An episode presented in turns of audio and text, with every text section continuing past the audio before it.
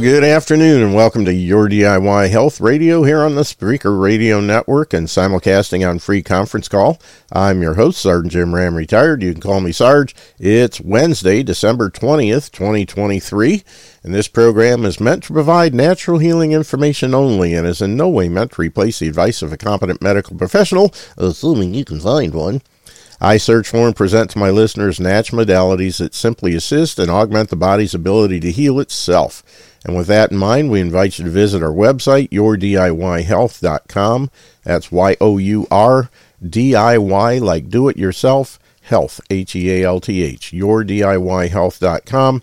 There's all kinds of information there. All the products we talk about are there, including the terahertz frequency devices, which are featured prominently at the top of the homepage.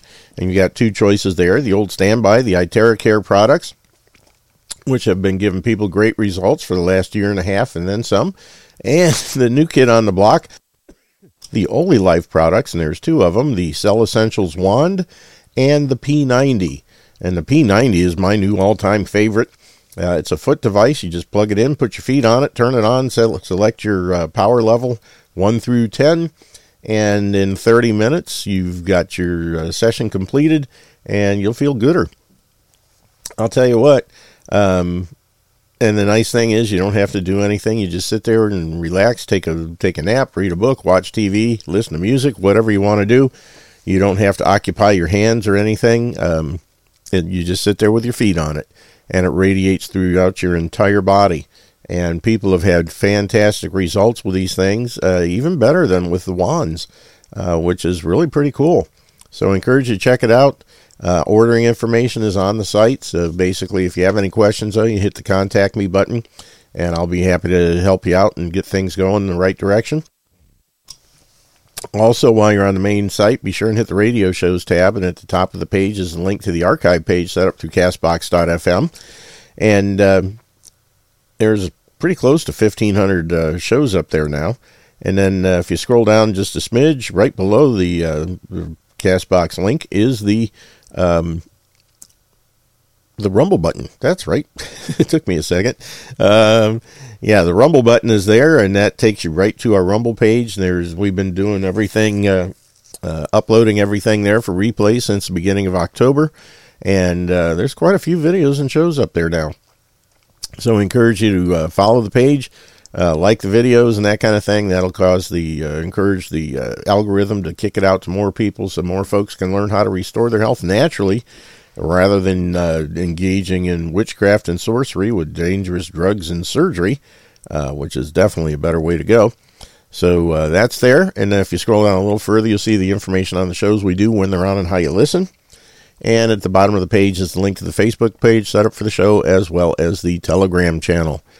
Uh, righty. And also be sure and hit the links page. And there's uh, links to our uh, cell phone provider, Patriot Mobile, which uh, is the only pro Christian uh, cell phone provider that I'm aware of in the U.S. And uh, they only support Christian conservative issues. And the service is good, the prices are competitive. I've been with them for several months now and have been very, very happy. Uh, all of their tech support people, and this is a really good thing, all the tech support people are, are in the U.S. They're Americans who speak English as a first language and can actually help you. Imagine that. but uh, they're there. And then also uh, Q Streaming, which is a TV uh, service that does streaming for fifty nine ninety nine a month or two bucks a day.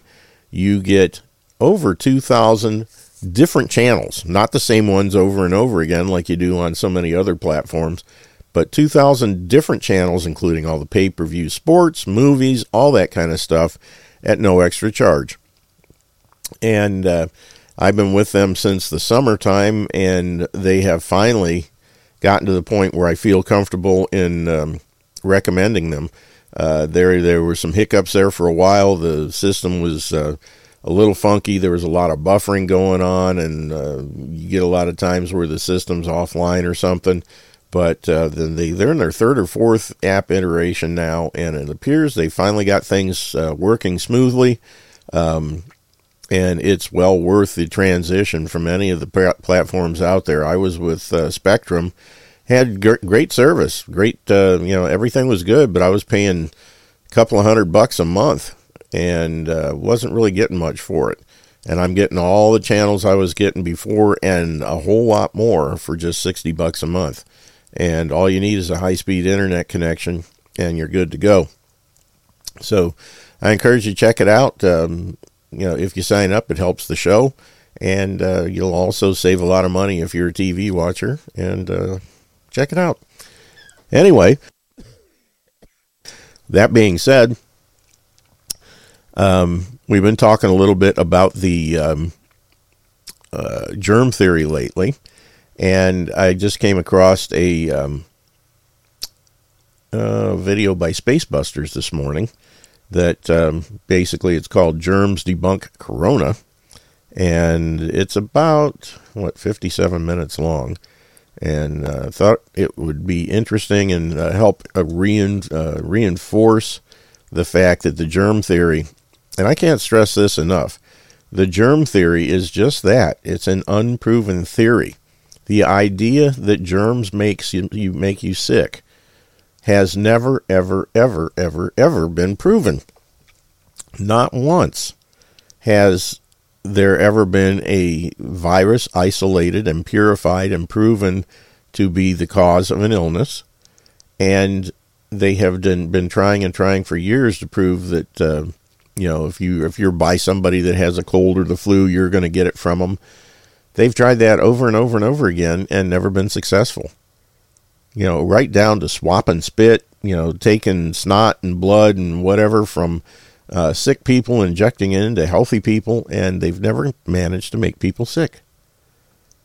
So, as the old saying goes, with the the uh, the the American Murder Association and the people that push jabs and all this other junk, they always say uh, correlation does not equate to causation. In other words, just because something's close by doesn't mean it caused your problem. And where they're talking is when someone takes a vaccine and then the next thing you know, they've got autism or they're keeling over dead or whatever, they'll always say, well, just because they got the jab doesn't mean that caused it. You know, even though it happens over and over and over again. Right now, about 700 children die every week after taking childhood vaccines. And that's one good thing about COVID is it kept kids from going to well baby checkups and getting these jabs. So there were a lot of kids that survived that may not have had it not been for COVID. So that's a plus, I guess, one of the few pluses of COVID. But, um, you know, they always bring that up. Well, you know, just because they got the shot doesn't mean it caused them to die or get sick or whatever. Well, we can say the same thing. Just because so and so was next to me with the flu doesn't mean I got the flu from them.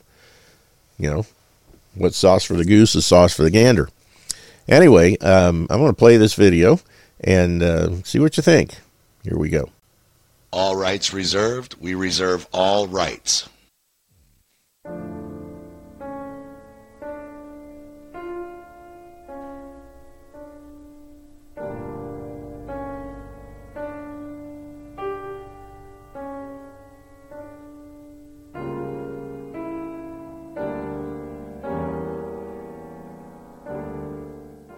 As many people are awakening to the fact that viruses are nothing more than submicroscopic particles of dead cell debris, virus, dead cell debris, that come from cells dying either naturally from apoptosis, meaning natural programmed cell death, or cells that are dying from necrosis due to over acidity and toxicity in the blood, and that virus particles are neither airborne nor contagious, nor do they cause any disease or illness, a fair too many people are still not understanding that all of germ theory is debunked. This includes bacteria, fungus, and mold. There are no such thing as contagious bacterial infections any more than there are contagious viruses. Both are in the realm of leprechauns and unicorns. Viruses are simply dead cell debris this is a dying cell, and these are viruses, the debris from the dying cell. And bacteria and germs are simply dead cell debris eaters. These bacteria, are simply the body's janitors. Their job is to eat and remove this dying cell's viral debris and transmute that debris into fuel and energy without photosynthesis. As we've pointed out in several previous films, Dr. Fraser of Canada and Dr. Powell of California have experimented with billions of germs of all varieties. That includes all known bacterial forms, but have been unable to produce a single disease by the introduction of germs into human subjects. Dr. Waite tried the same for years to prove the germ theory, but he too could not do so. Dr. Cowan is correct when he states that no one has ever caused any disease in any person or animal by introducing into them just a pure isolated bacteria or virus. Ever. The germ theory of disease is the origin of the myth of contagion.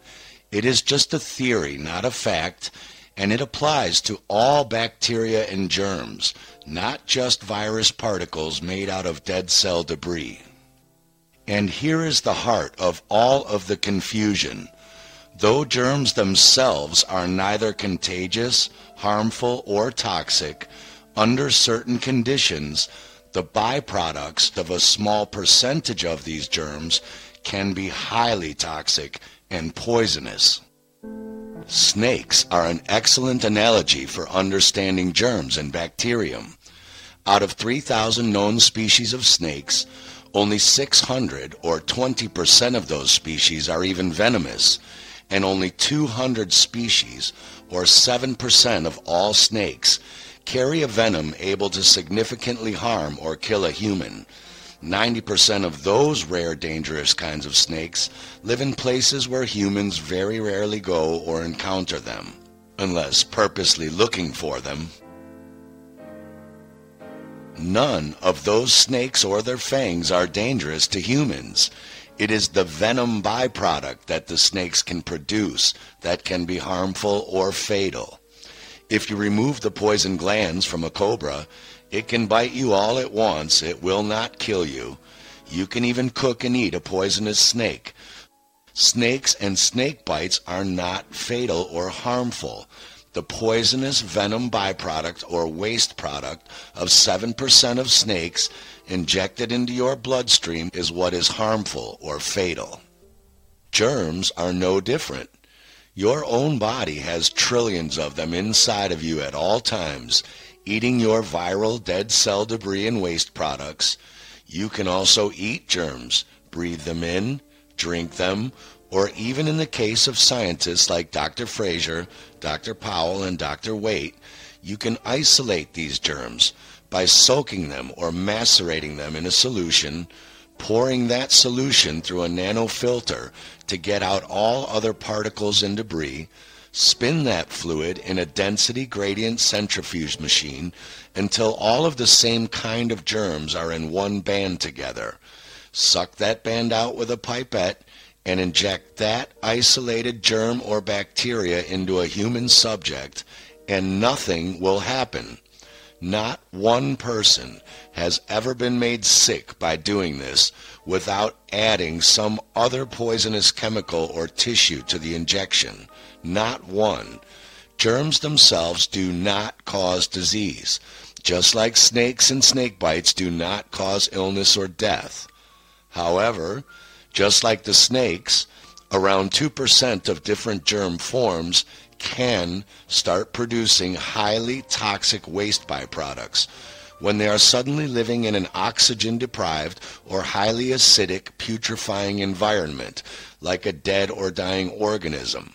Just like the snakes that can produce highly toxic venomous byproducts, it is not these germs themselves that cause illness. It is ingesting or injecting the poisonous waste byproducts of their fermentation that is toxic.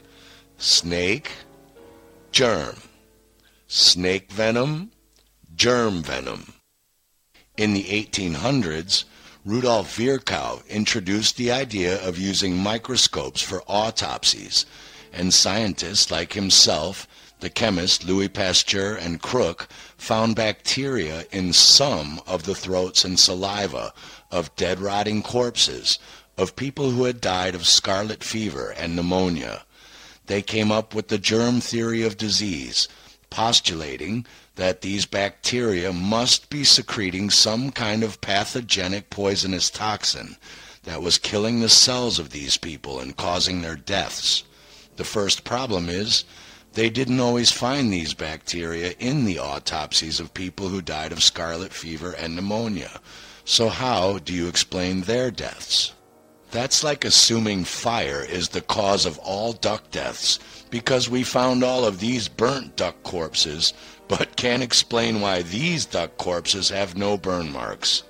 If germs are the sole cause of scarlet fever, tuberculosis, and pneumonia, then the same germs must be found in all people with these diseases, not just some of them.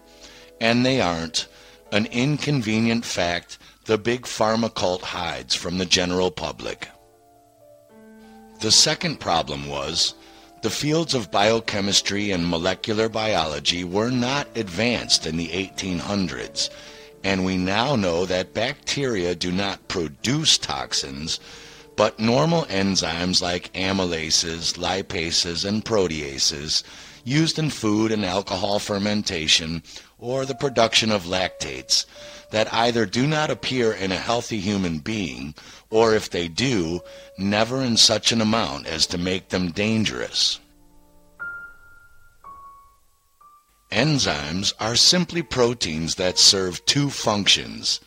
They can either take an advanced molecule like food or even snake venom and break them down into smaller materials that can be reused by the body or eliminated as waste, or they can take smaller molecules and bind them together to make more advanced molecules that the body can use.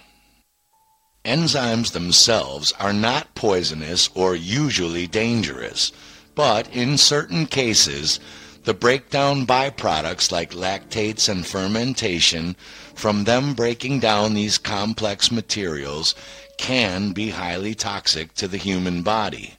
If you don't believe that, Go leave an egg and potato salad in the summer sun for a week and then eat it and see what happens to you. But it's not the bacteria themselves or their enzymes that will make you sick. It's the putrefied waste byproduct of the complex organic molecules that they break down that are sometimes poisonous. If you eat a turd out of your toilet, it's not the anaerobic bacteria and germs living in your turd that will make you sick. It's the turd in your turd that will make you sick. Germs are no more contagious than a turd floating in your toilet. Do you wear a surgical mask every time you go into a public toilet?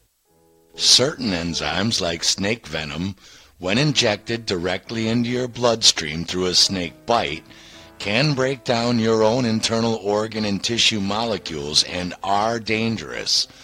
But if you drink that same exact enzyme venom, your own stomach acid and enzymes break down that venom and render it harmless to you.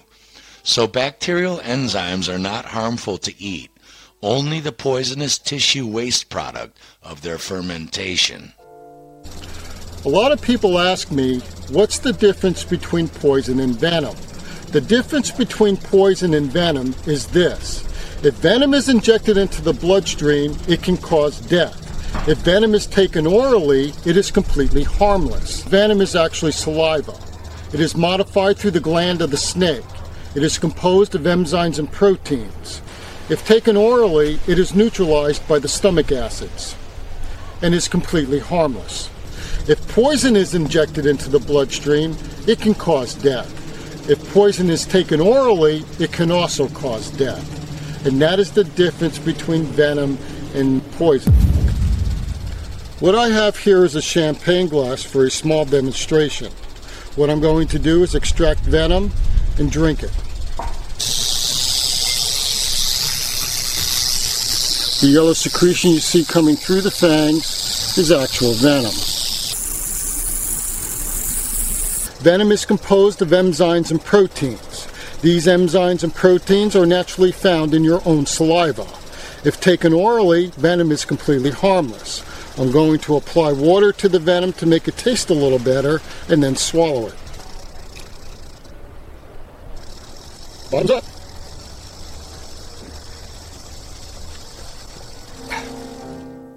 If a cobra bit you, you would die before your body had the 8 to 10 weeks needed to produce the enzymes needed to break down that venom before it could deteriorate your organ tissue and kill you. This is why snake antivenom is made of serums of the blood of horses, goats, sheep, donkeys, rabbits, chickens, camels, even dogs and cats, that have had minute amounts of snake venom injected into them and have created enzymes in their blood over 8 to 10 weeks that break apart that snake venom before it can break apart any bodily tissue. Now, they inject you with a possum blood serum, which already has natural enzymes in their blood that can withstand 80 rattlesnake or even coral snake bites. If a rattlesnake bit you, you'd be racing to the nearest hospital looking for animal enzymes to neutralize that poison. You wouldn't pick up the snake and make it bite you again. Yet these people talk you into doing the exact same thing to you and your children, and suddenly you're dancing around on TikTok, bragging about how little you like to use your brain for understanding important things. It was noticed since ancient times that alcoholics seem to be immune to getting sick from large quantities of alcohol. It was falsely believed that by slowly poisoning themselves every day, they somehow built up an immunity to the toxins in the alcohol. Of course, we now know through biochemistry that in reality, just like antivenoms are manufactured, the bodies of alcoholics, expecting to be poisoned constantly, start to produce enzymes that neutralize a large portion of the toxins in the alcohol. It does not make them immune to alcohol toxins. It just lessens the dose of the poison, so they need to drink more of it to get the same poisoning that a person who rarely drinks would get from just drinking one glass. If an alcoholic who drinks two bottles of wine a day stops drinking wine for a few months, their body will stop producing those enzymes and they will fall over sick as a dog if they try to drink two bottles of wine with no enzymes to neutralize the majority of the poison. In fact, the germ fermentation waste product known as alcohol is at the root of the bogus theory about us having an immune system antibodies or antivenoms, inoculation, vaccinations, and immunization, driven by the erroneous fallacy that you can somehow build up immunity to poisons and toxins by poisoning yourself. How many times have you heard yourself or others falsely saying something like this? Besides, what do you think you have an immune system for? It's for killing germs. But it needs practice. It needs germs to practice on. When I was a little boy in New York City in the 1940s, we swam in the Hudson River, and it was filled with raw sewage, okay? We swam in raw sewage, you know, to cool off. And at that time, the big fear was polio. Thousands of kids died from polio every year. But you know something? In my neighborhood, no one ever got polio. No one ever. You know why? Because we swam in raw sewage. It strengthened our immune systems. The polio never had a prayer. We were tempered in raw shit. So, I don't get colds. I don't get flu. I don't get headaches. I don't get upset stomachs. And I, you know why? Because I got a good, strong immune system, and it gets a lot of practice. I'm sorry, George, but our body's so-called immune system is not to get rid of germs. Germs are the integral part of the body's so-called immune system, and part of the reason you didn't get sick from swimming in raw Germs are the body's janitors, and their job is to eliminate all of the toxins and dead cell debris from the body and transmute that debris into other usable energy by the body's cells and other bacteria. These germs are not killing these strawberries or making them sick, and these strawberries did not catch these germs from the atmosphere around them. These strawberries are dead and dying already from being picked from the vine that feeds them oxygen, water, and mineral nutrients, and the germs are getting rid of the dead cell debris. Germs, dead cell debris eaters. You can see them clear as day coming from inside the strawberries, starting in the strawberries on the inside bottom of the pile that are getting the least light and oxygen exposure.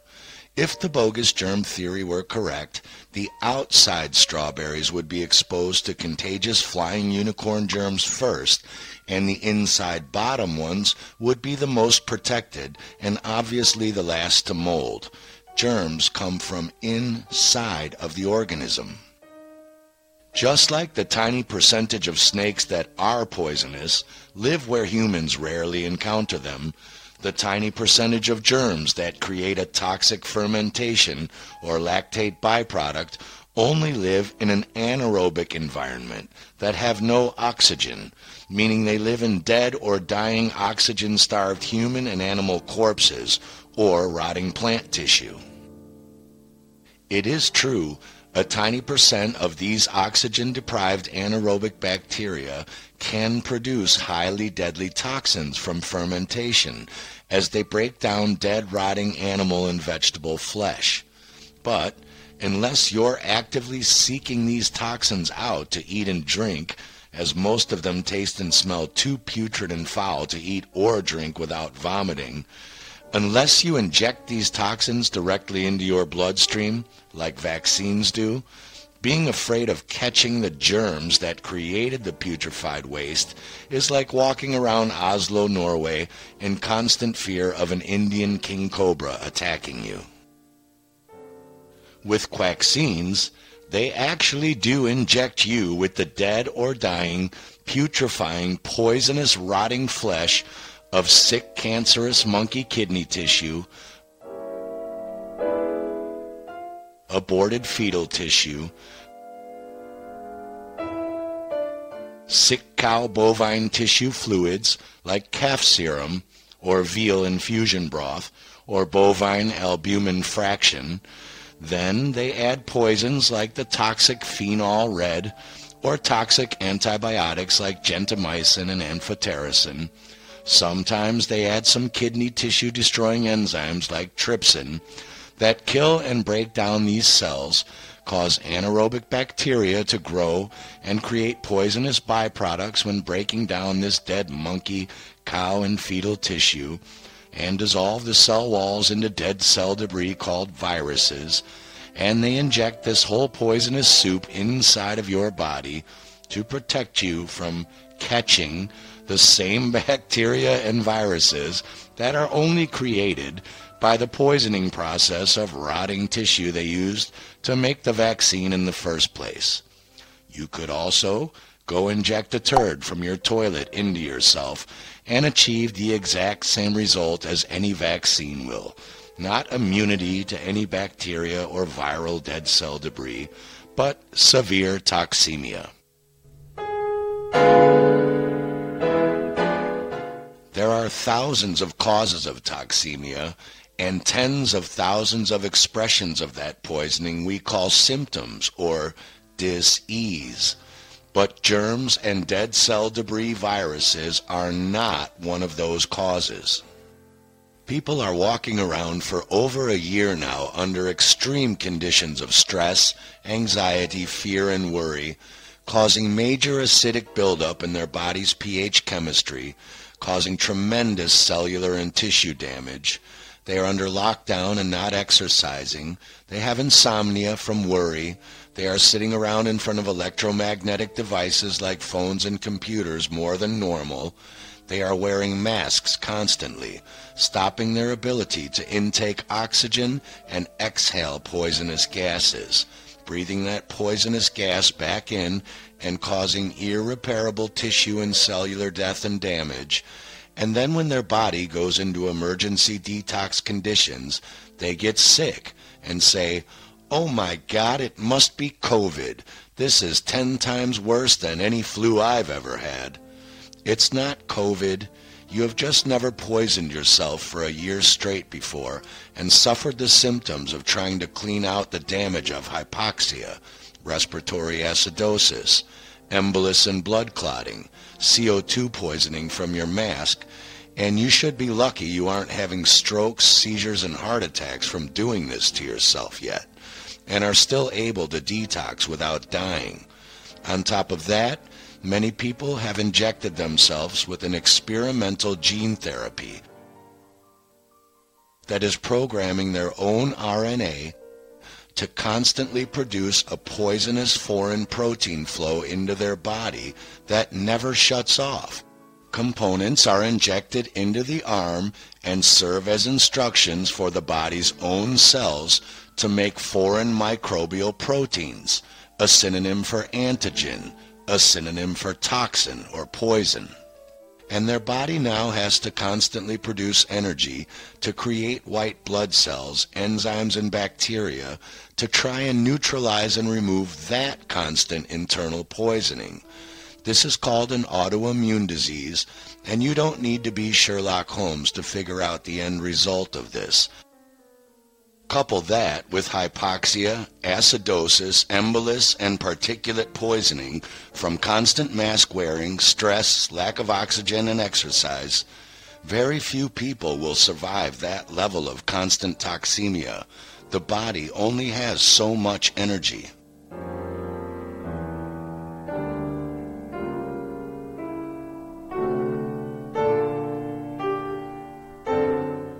So how did we get here? It can all be traced back to these two political government assets and scientific frauds, Robert Koch and Louis Pasteur, whose purposely concocted fraudulent theories and experiments are still the basis of the bogus germ theory taught in allopathic medical schools to this day. The total damage, carnage, and human deaths accumulated from these two men's deceitful lies pales Hitler, Stalin, Mao, Pot, and Leopold combined. The fraud, Robert Koch, is considered the founder of medical bacteriology, and he is credited with discovering the bacteria he called tubercle bacillus, or Mycobacterium tuberculosis, in the dead rotting tissue and saliva of some but not all of the subjects who had died from respiratory dis-ease. He claimed that these bacteria must have been the cause of the disease, but never explained why they weren't found in all of the subjects then, and still aren't to this day. What people don't know is that he had developed a poisonous magic drug he called tuberculin and claimed it could cure tuberculosis.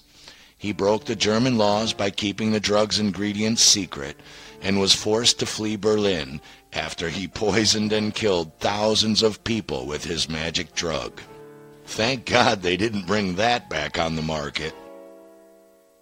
During this time, the British had illegally seized the Suez Canal and now had significant political, military, and trade advantages over Germany being able to sail back and forth from India with their troops and goods without having to sail all the way around Africa. So, Otto von Bismarck called Robert Koch back and offered him 100,000 Reichsmark to create a false argument and proof that the British were bringing back contagious anthrax, smallpox, and the plague from India to justify demanding a quarantine, stopping the British ships from docking at any Mediterranean ports for supplies so they wouldn't spread these completely made up plagues to all of Europe, and allowing the Germans to shoot at their ships at Gibraltar if they tried to come through with their alleged fake contagious diseases. The problem is, it was already well known and scientifically proven by Koch's contemporaries that bacteria cannot produce toxins inside of a living organism or inside of an oxygen-rich aerobic environment. So Koch cheated, and he killed mice by injecting them with the toxins from dead corpses. Just like anyone can make anthrax by leaving a spoiled egg or potato salad in the summer sun for a week, Koch produced these anthrax toxins in a bovine meat broth, just like the vaccine industry does to this day. And he injected that poison into the vein of a mouse, and the mouse died. The spleen of that mouse became swollen with the toxins as it tried to clean them out of the bloodstream, and then Koch transplanted that poison-filled mouse spleen under the skin of a frog. The frog convulsed and died, and Koch claimed he had just transmitted anthrax. He did the exact same thing by transplanting a poisoned dead mouse spleen into a frog's lungs. The frog died, and then he claimed he had just proven lung anthrax is contagious and deadly. In other experiments, he was cutting open the tracheas of animals with incisions, inserting the poisonous lab-grown liquids continuously, and when the animals died, he claimed it was the germs in the fluid that killed the animals, not cutting open their throats and pumping poisonous liquids down it. He never did any control experiments by cutting open animal throats and pumping the same amount of a harmless water or saline solution down to see if the animal also died from the procedure and not the germs or toxic fluid. Which is ironic, considering to this day Koch himself is credited for stealing Friedrich Gustav Henle's postulates, now called Koch's postulates, which claim you have to run the control group experiments on the healthy animals or tissue cultures, of which Koch himself never did any such thing in any of his own experiments, because Bismarck was paying him to fabricate a lie about contagious plagues for political use against British trade ships, not to conduct valid scientific experiments. Koch was also one of the first to start photographing bacteria through microscopes. But in order to do this, he had to dye the bacteria so they would show up on his film, and he received those colorant dyes from the petrochemical industry. Then, all of the other medical researchers took the same colorants, took healthy tissue, they acidified that healthy tissue and discovered they had the same coloring reaction and grew the exact same bacteria that can be seen and photographed just as Robert Koch did. But later, they discovered that these chemical colorant dyes actually killed bacteria by making holes in them, and others inhibited the DNA of the bacteria so that they can no longer reproduce, and the bacteria die and return back to phage or spore form. From this, antibiotics were contrived from colorants. Ever wonder why they're filled with all of those bright, pretty colored beads? That's right. Our doctors are killing our body's janitorial bacteria that are trying to help us by cleaning toxins out of our body, by poisoning our body with something so toxic it even kills bacteria. And we call this medicine. IG Farben was a powerful cartel of chemical and dye manufacturing companies like BASF, Bayer, Hoechst, and later Merck, who pioneered the commercial manufacture of morphine and held a virtual monopoly on cocaine. All you have to do is look at how our elected democratic governments are all taking orders from non-elected big pharma think tanks and organizations while blatantly and shamefully peddling their experimental gene therapy quacksine, and you can easily understand the immense power this cartel has obtained since the days of Koch. Which brings us from Deutschland to France, and perhaps an even bigger fraud, Louis Pasteur. Pan is known symbolically as the trickster god, and also the god of panic in the nature of the human psyche pandemics have been scapegoats, or rather scapegoats, since ancient times, used to blame and suppress upheavals, to control starvation situations, cover up military slaughters of innocent civilians in warfare, and to expel or quarantine political threats, troublemakers, and undesirables. you can see this same old tired, fear-based emotional con game being played out today on awakened people being labeled anti-vaxxers, health threats to the general society, and excluded from public participation without their quacksine passports. And the same thing was going on in Pasteur's day as well. The French were at war with Germany, and in order to garner public support, the French government hired Pasteur, just like Bismarck did with Koch, to blame the Germans for a smallpox epidemic and justify invading and killing them so it didn't spread to France, and to justify killing civilians in the process. Those weapons of mass destruction got to be somewhere. Nope, no weapons over there. Maybe under here. Unfortunately, Pasteur already knew from the works of his contemporaries, like Claude Bernard, Antoine Béchamp, and Max von Pettenkofer, that bacteria cannot and do not cause disease in living organisms. So he came up with the idea of a virus. There must be tiny invisible microscopic particles that cannot be seen under the microscope that are causing the disease, not the bacteria themselves perhaps emitted by the bacteria. It's very hard to debunk a theory about something you cannot see or even identify if it exists or not. Pure evil genius. But how to prove contagion of this mythical invisible virus particle and that it causes disease? As we learn from Pasteur's private diary, finally translated and released by Princeton University in 1993, Pasteur simply cheated.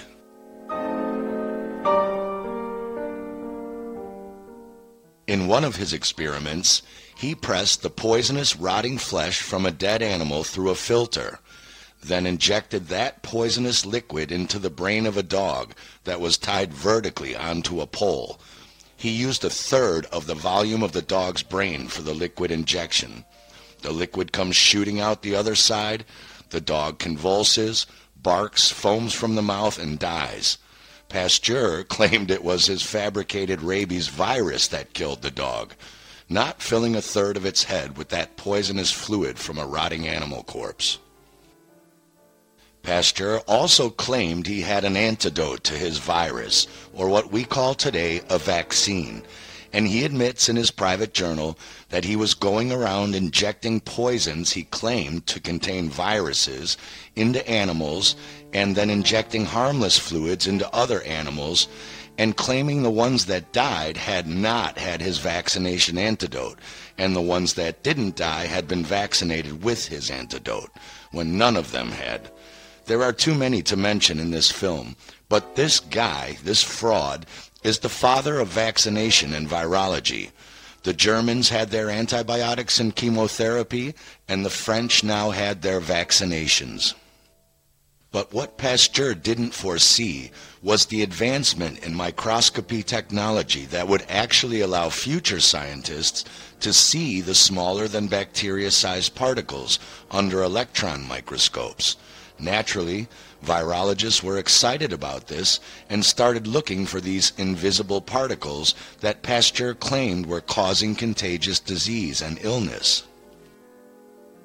The problem is, because they are already falsely taught in their big pharma-controlled allopathic medical schools that Pasteur and Koch's theories were correct, and because Pasteur's diary wasn't released until over a hundred years later, and because they are never taught in school to read and study the works of the people who already debunked germ theory over the last 170 years, like Bernard, Béchamp, Naessens, von Pettenkofer, Henle, Fraser, Powell, Waite, Rosenau, and these works are mysteriously missing from their special university medical libraries for med students, they are already working under a false assumption.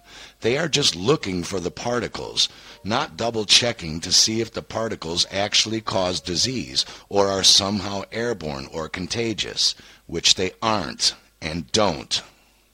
You can go see our two-hour film, Virology Debunks Corona, for easy to understand details on virology fraud and what they actually do. But for the scope of this film, let's use an analogy. Let's say you were taught in school that it is a fact that the sky is probably theoretically actually a light purplish yellow, not blue. We'll call it the purple theory of sky. Even though there is zero proof of such a claim by using your own eyes, school said it was so, so you set out to prove it. Then you take a picture of the sky and you apply a computer colored filter to it, and lo and behold, you've just proven the sky is purplish yellow. That's exactly how virologists create virus particles in a petri dish by starving monkey kidney tissue of nutrients and then poisoning them with antibiotics and enzymes that kill the cells. And then as the cells break down, it creates the particles of dead cell debris. And they say, there it is, Pasteur's virus. Yeah, there it is. The sky is purplish yellow. Of course, in real life, the sky is blue, and in real life, virologists never see virus particles until they starve, poison, and kill the cells. That is because viruses are dead cell debris and germs are dead cell debris eaters. The three most commonly asked questions are, what about chickenpox and chickenpox parties?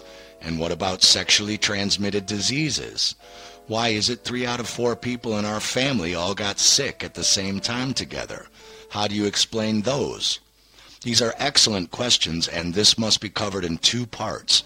First, the fallacy in all of these questions. And secondly, what is the method of these biological triggers if it's not caused by contagious germs and viruses? Unfortunately, the area of science pertaining to the second question is something big pharma and universities will never give research grants to properly investigate, as it will take down their multi-trillion dollar a year allopathic drug empire.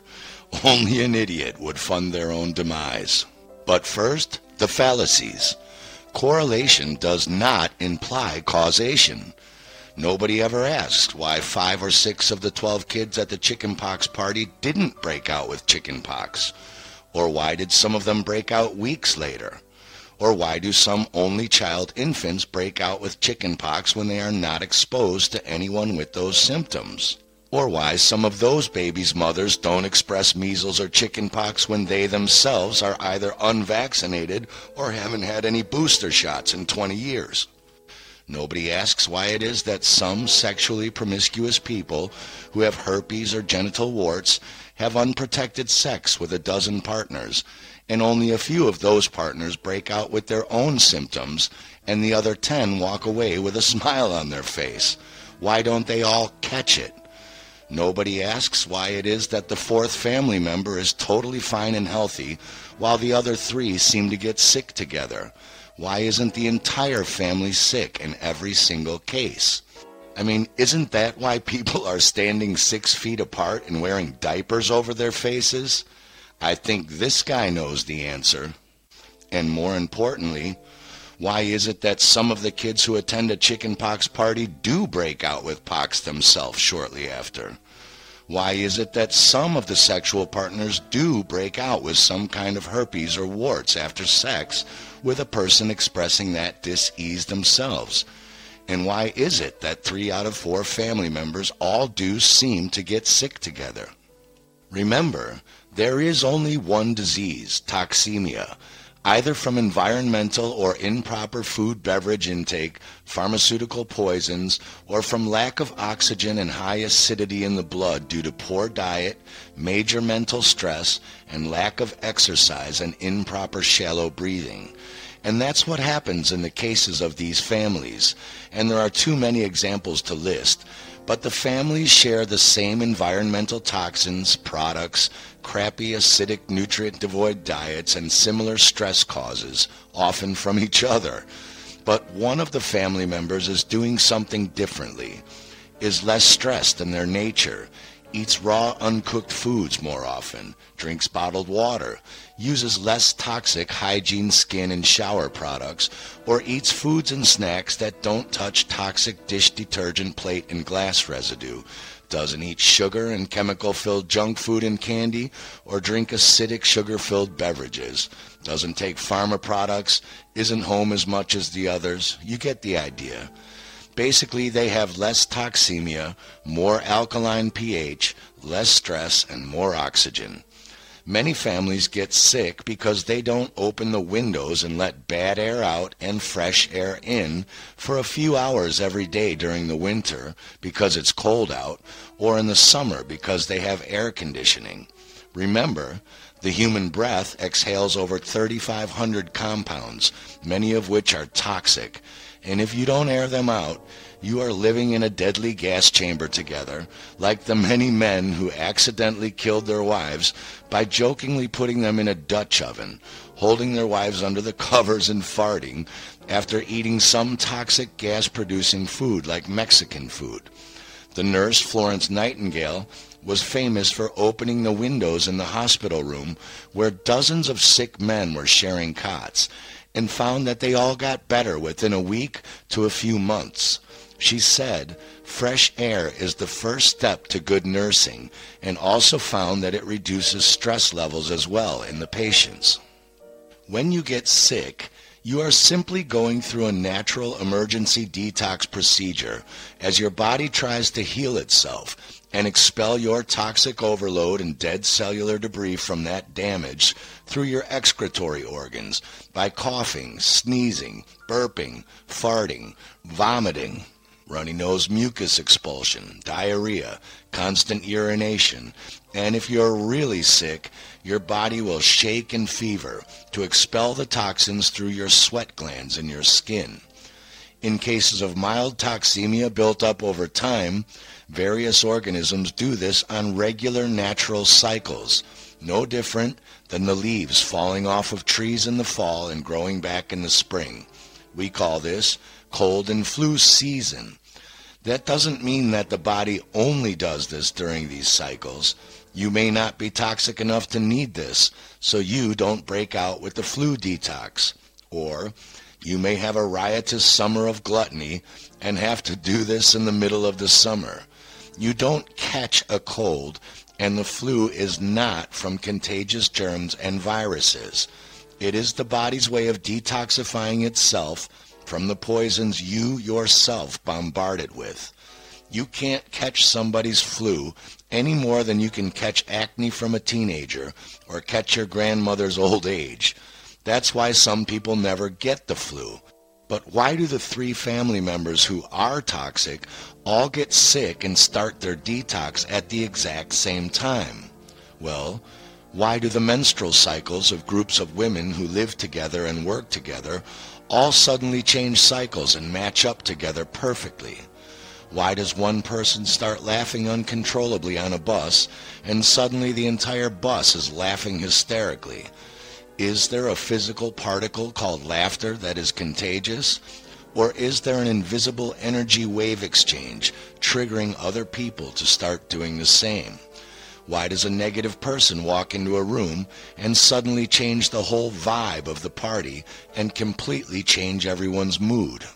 Other areas of science, like epigenetics, are starting to find out that we are electromagnetic beings made out of crystalline living water and that our own internal biochemistry is capable of instantly changing its own molecular chemistry and structure, not only due to what we taste, touch, smell, see, and hear, but also by our own thoughts and our own beliefs.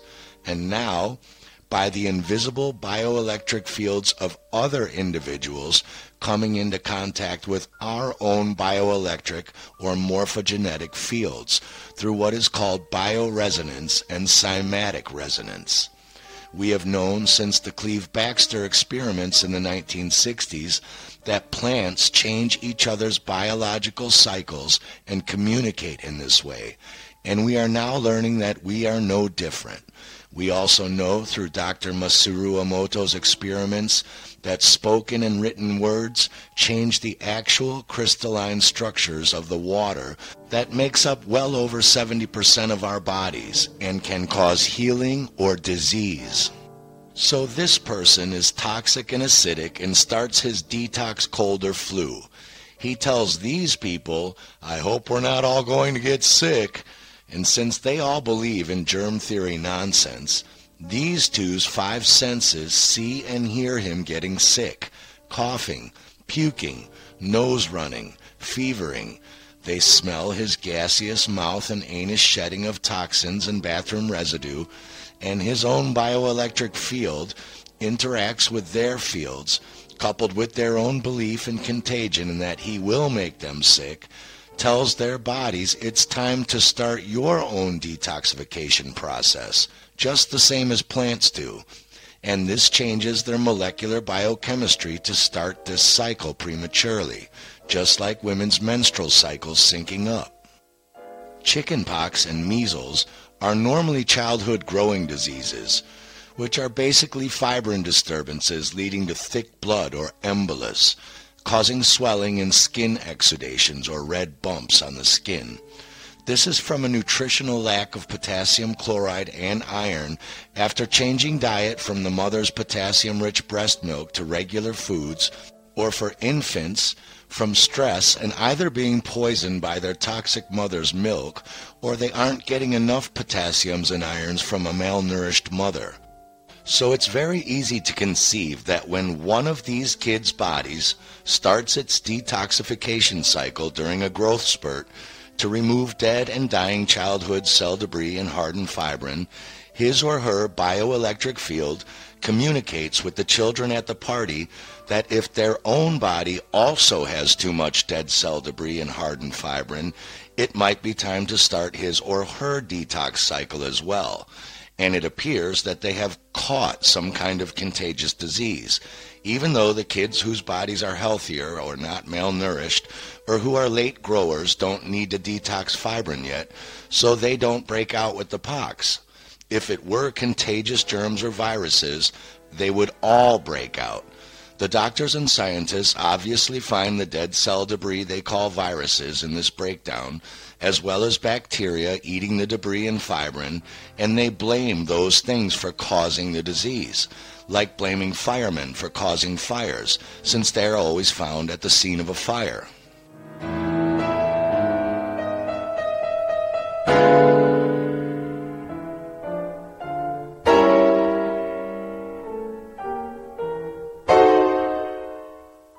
The human excretory system has many organs, but aside from the skin in emergency detox situations, all of the toxins in our body come out of three places the mouth, genitalia, and anus.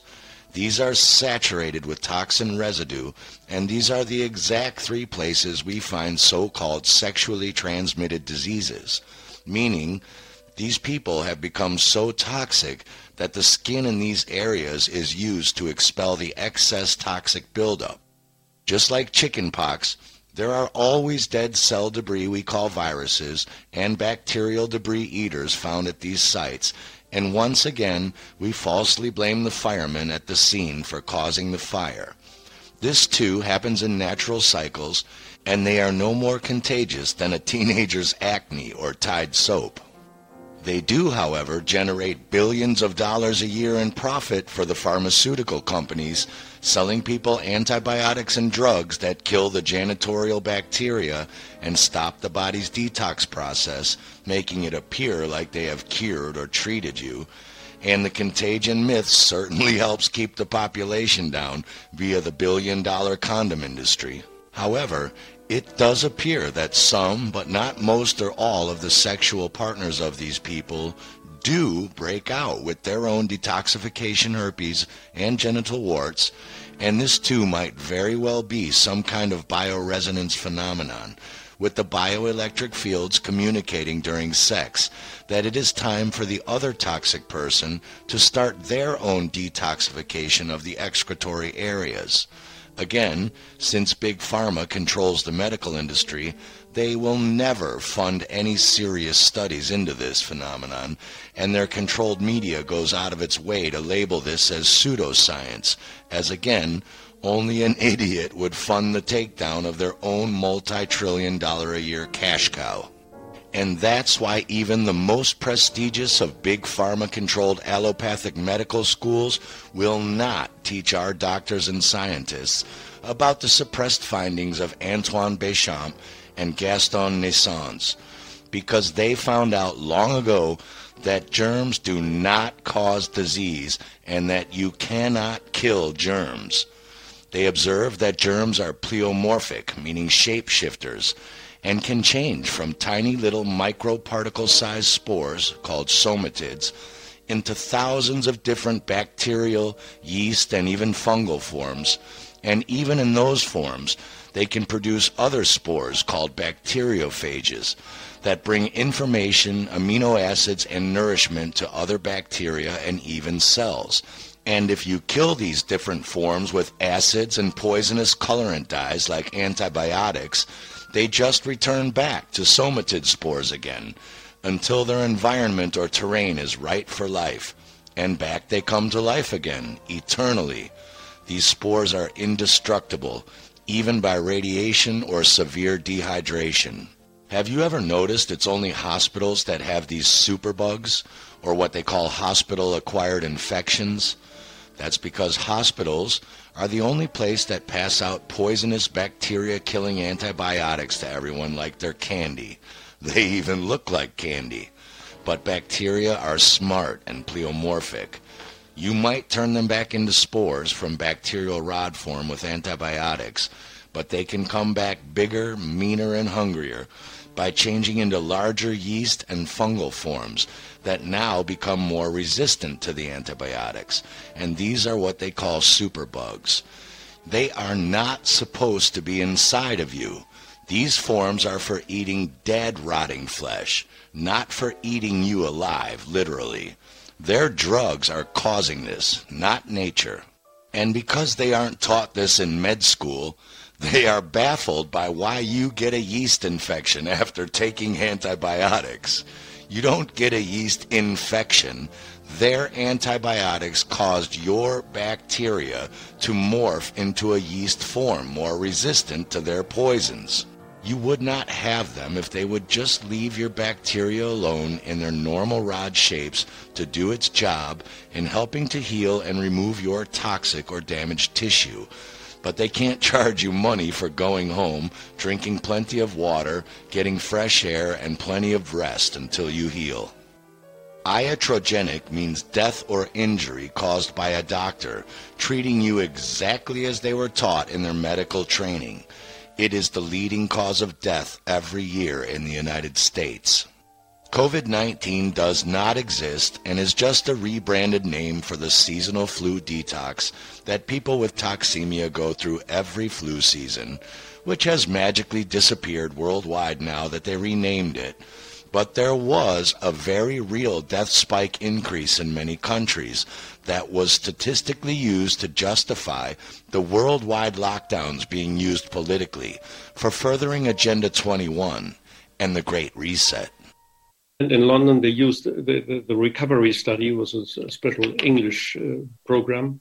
Um, they used this high dosage of uh, uh, hydroxychloroquine, and of course, doctors noticed it after a while, and then the, the studies were stopped. The, the studies were all stopped in all over the world. In Brazil, they stopped the study because of very bad heart complications that's what I have to say. This hydroxychloroquine, if you use it in this high dosage, it does heart arrhythmias. And it does lethal heart arrhythmias. Right? That's why uh, it is used in, in um, to if you want to kill yourself. Yes, yeah, for euthanasia. Yeah, also. Oh, and the question is, how could it happen? How could it happen that they take this high dosage? And the, the, the leader of this study, uh, Professor Landray, was asked, how, how could it come that you take this high dosage? And he said, well, COVID 19 is a new disease and we have to start with something. Mm. So um, that was his answer. And um, another colleague asked him, well, but uh, okay, it's a reasonable answer, but why this high dosage? Then he said, well, he looked how they had treated amoebiasis in the early days, and it was a similar. They, took a similar amount of uh, pills, and then the other doctor said, "Well, I never treated amoebiasis with hydroxychloroquine. I, we used hydroxyquinoline. I think he confused it. This man is a dangerous man.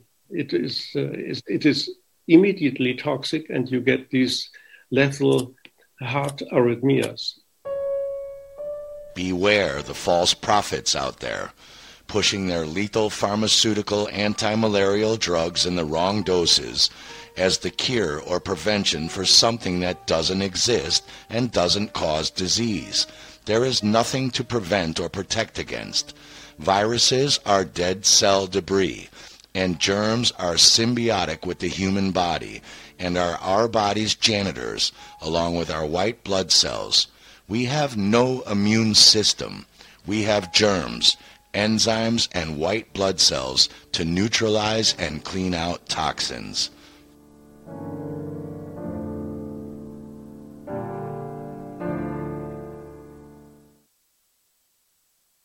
All right. All righty. Um, there's a follow up to that one. Um, let me see if I can find it here real quick.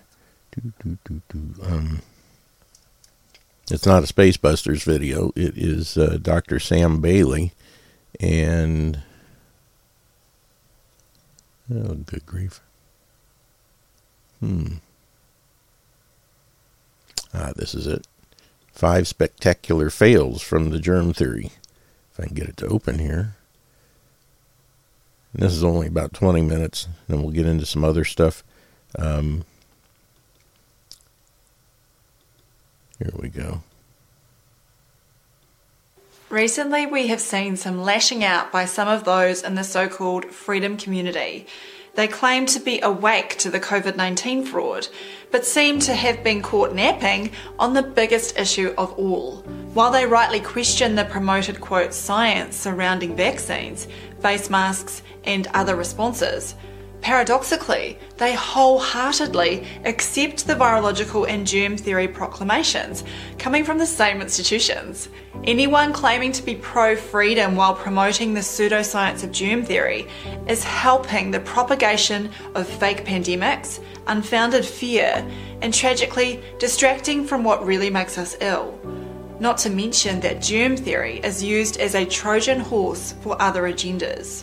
As we have noted, germ theory is a misnomer because it should not have been given scientific theory status when it is, in fact, a refuted hypothesis.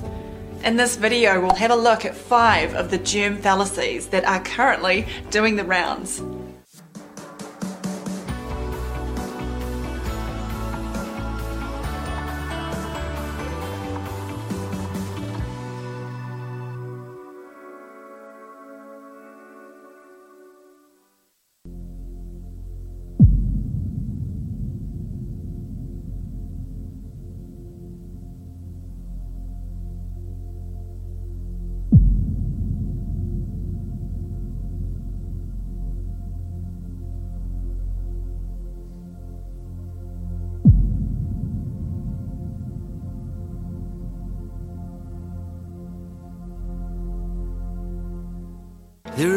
Covered with filthy germs, aren't they, Smithers?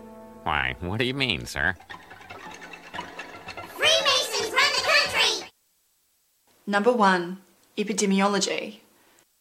Many proponents of germ theory like to introduce epidemiological statistics into their arguments, a practice that went into overdrive in the COVID 19 era. In fact, a 2020 article on a California State University website stated the coronavirus epidemic has thrust epidemiology, the study of the incidence, distribution, and control of disease in a population, to the forefront of scientific disciplines across the globe and even made temporary celebrities out of some of its practitioners. Some established celebrities became practitioners as well. Perhaps the most famous hobbyist epidemiologist was Bill Gates and his preposterous cheerleading of the COVID show. Britannica states that epidemiology is a branch of medical science that studies the distribution of disease in human populations and the factors determining that distribution, chiefly by the use of statistics. And medical microbiology, fourth edition, states that epidemiology is a descriptive science and includes the determination of rates, That is, the quantification of disease occurrence within a specific population. This is a crucial point. You will note that the definition does not include providing experimental evidence for causation, as it is essentially concerned with describing the patterns and statistics. In the case of an alleged pathogenic germ, a hypothesis could be raised, but that would then need to be tested with scientifically controlled experimental studies. However, this is where the wheels fall off the hypothesis.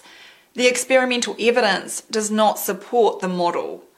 Germ proponents can now only embarrass themselves trying to claim that there are valid experiments in the literature. Blaming clusters of disease on germs has a long history of going astray. In the late 1800s, an imagined germ was being blamed for beriberi, when in fact it was due to thiamine deficiency. In the early 1900s, pellagra was also said to be an infectious disease until it was conceded that it was a niacin deficiency. In Minamata, Japan, there was an alleged contagious disease outbreak in the 1950s that was eventually shown to be caused by mercury toxicity. In the current era, the germ theorists still cling to the belief that a cluster of people getting sick, or even just having the same test result, must equal microbial infection, even though they have no experimental evidence to back it up.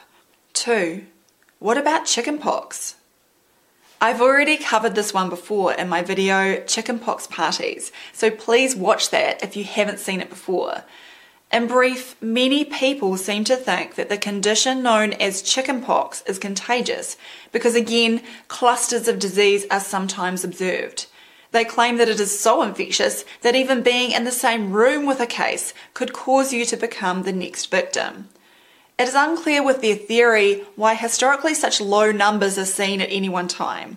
But their excuses don't matter because we have reviewed all of the relevant scientific literature and not once has it been demonstrated that anything of this nature can be transmitted through the air. Most of the time, no references are provided for the quote, highly infectious claims. However, if you keep scratching, the 1925 experiments of Karl Kundratitz are cited as proof of contagion, when they provide nothing of the sort. He took samples of fluid from skin vesicles of chickenpox cases and then injected this foreign material directly into the skin of a group of children. 17 out of 28 children developed skin reactions in the uncontrolled and unnatural exposure experiment. Aside from the failures to demonstrate any contagious element for chickenpox, there is also the foundational problem of being unable to demonstrate anything that meets the description of a virus. Papers claiming to quote isolate varicella zoster virus don't actually isolate anything. They use cytopathic effects or cell culture breakdown observed in laboratory studies as their so called evidence. Electron microscopy images, such as this one from the CDC, claim to depict virions and yet provide precisely no evidence as to the composition or biological nature of these imaged particles. And detecting genetic sequences from vesicles by using PCR for alleged virus existence tops off the pseudoscience. The selected sequences have never been shown to be viral in nature, and it is another example of virology's circular reasoning. When they can't show evidence for the hypothesized pathogen, introduce it with logical fallacies. Number three, historical stories.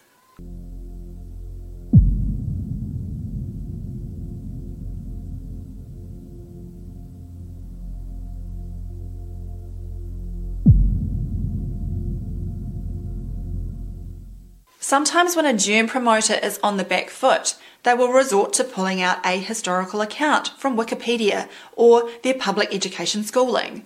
It is a sidestepping move because shouldn't they be able to produce a foundational scientific publication for their case? And while we are talking about Wikipedia, those in the freedom community who still believe in germ theory should ask why the online encyclopedia has a special entry titled Germ Theory Denialism. It states that germ theory denialism is the pseudoscientific belief that germs do not cause infectious disease and that the germ theory of disease is wrong. It gives a single reference for this claim, and it is a blog post by a Dr. Steven Novella that provides exactly zero scientific citations. Zero! It also states Germ theory denialism is countered to over a century of experiments and practical observations. Can they cite one experiment, please? And is the prevailing opinion of almost all doctors and scientists. Prevailing opinion, appeal to authority, and appeal to common belief is not scientific evidence. In any case, pulling out historical accounts is often an effective tactic, as these tales are somewhat known in the population, despite the fact that almost nobody bothers to look into them in detail.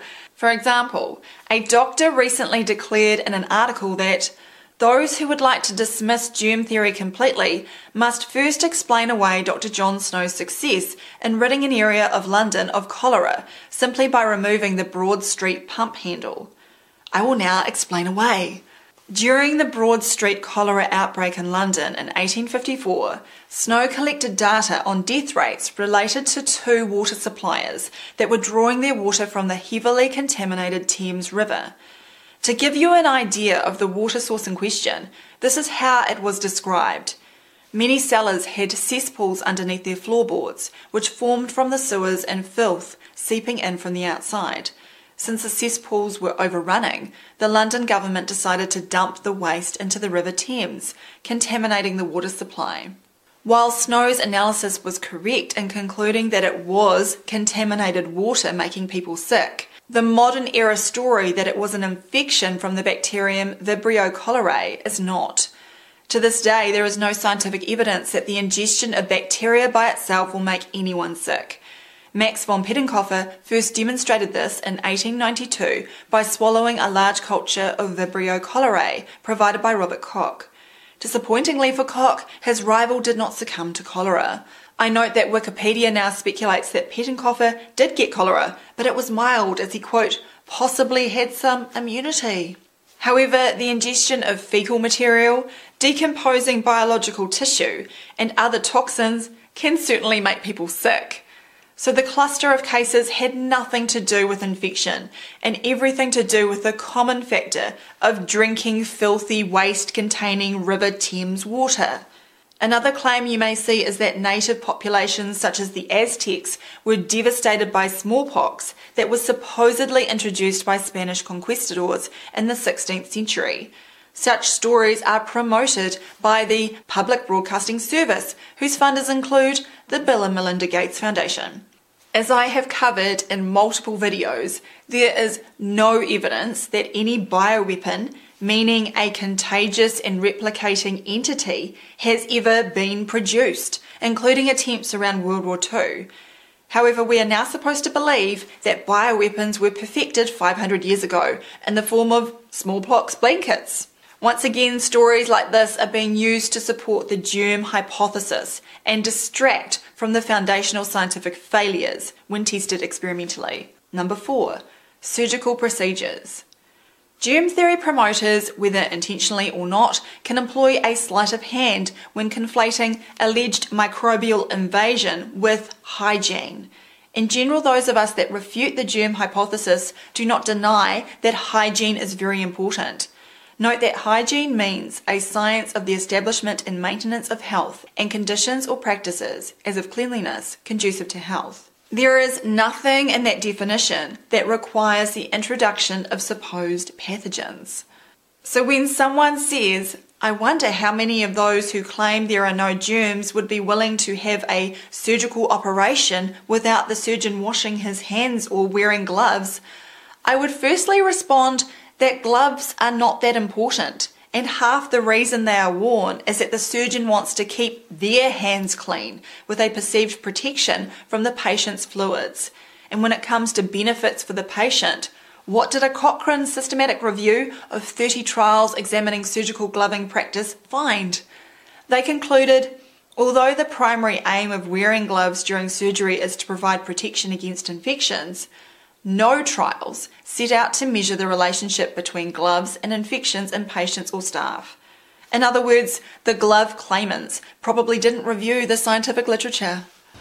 Well, I guess I just assumed. Hand washing, on the other hand, is important. But again, the germ promoters confuse microbes with hygiene as they cite the story of Ignaz Semmelweis, the doctor who noted the benefits of hand washing in obstetric clinics. They state that if there is no germ theory, then Semmelweis was wrong, and Semmelweis cannot have been wrong because his actions in putting his theory into practice and dramatically reducing the incidence of puerperal fever in the hospital where he worked proved that he was right. This is another one I've covered before, so let's look at a flashback from my video Health Risks of Using Your Cell Phone on the Toilet. A classic example that I'm sent is the story of Ignaz Semmelweis, an obstetrician working in Vienna in the mid 1800s. By the way, this story is listed on the Wikipedia germ theory page as part of their quote, evidence for the concept. Semmelweis was alarmed by the high rates of puerperal fever when doctors, rather than midwives, got involved in the birthing process. He insisted that doctors start washing their hands between performing autopsies and examining patients, which subsequently resulted in the mortality rate of mothers dropping by 90%. Now, it is clear that no controlled study was performed, and we don't know what other variables were operating between the two clinics being compared. However, the most important point is that no microbes were identified as the causative factor in disease. It was and remains simply presumed to be the case. Semmelweis advised washing the hands with a bleach solution to get rid of the putrid smell following the handling of autopsy tissue. In other words, it was disgusting, diseased, and dead tissue, not the sort of toxic brew that a woman needs inside her. They did not reduce the brew to an independent variable such as a pure culture of a particular bacterial species, and no experiments have shown such cultures to have pathogenic abilities through normal exposure routes. The microbes present in such cases are there to manage and decompose the dead tissue and have no capacity to invade healthy tissue. For example, vaginas are permanently colonized with huge numbers of microbes, including species claimed to be pathogenic. Some of them may proliferate when there is a problem with the underlying tissue or terrain, but they have never been shown to be the causative factor. If they did have such a capacity, why has this never been demonstrated? We know that pure cultures of bacteria have not been shown to be pathogenic unless they are administered to an organism in massive concentrations and via unnatural routes. Poor hygiene and other neglect is the problem, not microbes, who are simply responding as the cleanup crew to the changed terrain. Maybe epidemiologists should realise that the risk factors for so called infectious diseases are some of the causes. Number five, smallpox or HIV challenge. Over the years, we, along with Tom Cowan, Andy Kaufman, Christine Massey, and others, have been sent various challenges to be exposed to alleged pathogens. My husband Mark also caught wind of a member of his running club claiming behind his back that the Baileys wouldn't dare go near the snot of a so called COVID 19 patient. Mark explained to the embarrassed person that we had already announced by mid 2020 that we would happily walk through a COVID ward without any protective gear on. Aerosol transmission of microbes that cause disease has never been demonstrated in the history of medical science, and it is a fairy tale to scare children and naive adults like the one he confronted. Even worse when the alleged infectious particle SARS CoV 2 cannot be shown to exist. Sometimes we see doctors getting involved in this game. An example was in September 2022 when Dr. Richard Fleming made this ridiculous video. So here's my proposition. If you don't believe that viruses exist, so you can't be harmed by them, I would like to propose an experiment where we contact the FDA and CDC and obtain the vials of smallpox that exist that we know are lethal. We'll then have you arranged to be in a room and expose you to the smallpox in the vial. Since according to you, terrainers, these viruses don't exist in these vials because viruses don't exist, then you'll have no harm. If, however, you're unwilling to participate in that, well, that would indicate that you honestly believe that viruses exist. Aside from the logical fallacies and conflating the refutation of the virus model with terrain theory, Dr. Fleming demonstrated his lack of insight into the foundational problems with virology. Whatever he thinks the CDC has in their alleged smallpox vials, we know it is not anything that meets the definition of a virus. The question he should be asking is what is contained within such vials? Could it be breaking down chicken embryo tissue with antibiotics and other additives? If you have not seen Katie Sugak's documentary, The Truth About Smallpox, then I highly recommend it, as it outlines the mythology surrounding both the claims of a specific disease and the existence of a virus. Mike Stone's Virology also has excellent articles exposing these issues. A similar challenge that you might see is well, let's see you accept some blood from an HIV infected source. Again, this is a misunderstanding of the science. Nobody has ever been shown to have any quote HIV in their blood. What they have is a positive in vitro antibody assay. There are dozens of conditions that may cause a positive assay, and many of these people are not in good shape, in which case you probably don't want their blood, but not because of any imaginary virus. We covered this issue in Virus Mania, and if you want to take the deepest dive, then read the Perth Group's HIV, a virus like no other, which remains an uncontested refutation of the existence of a viral entity. Once after childbirth, I was advised to have a blood transfusion, but declined, as it is not a good idea to have any foreign biological material injected into your body. Probably the funniest challenge I've ever had was if you don't believe in germ theory, then let's see you eat feces.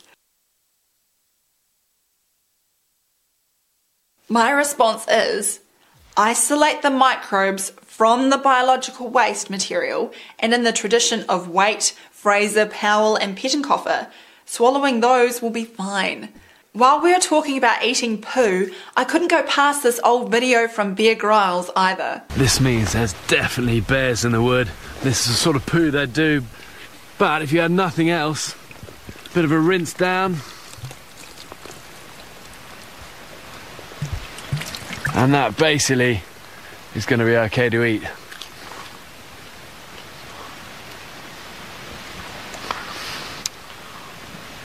Pretty sharp.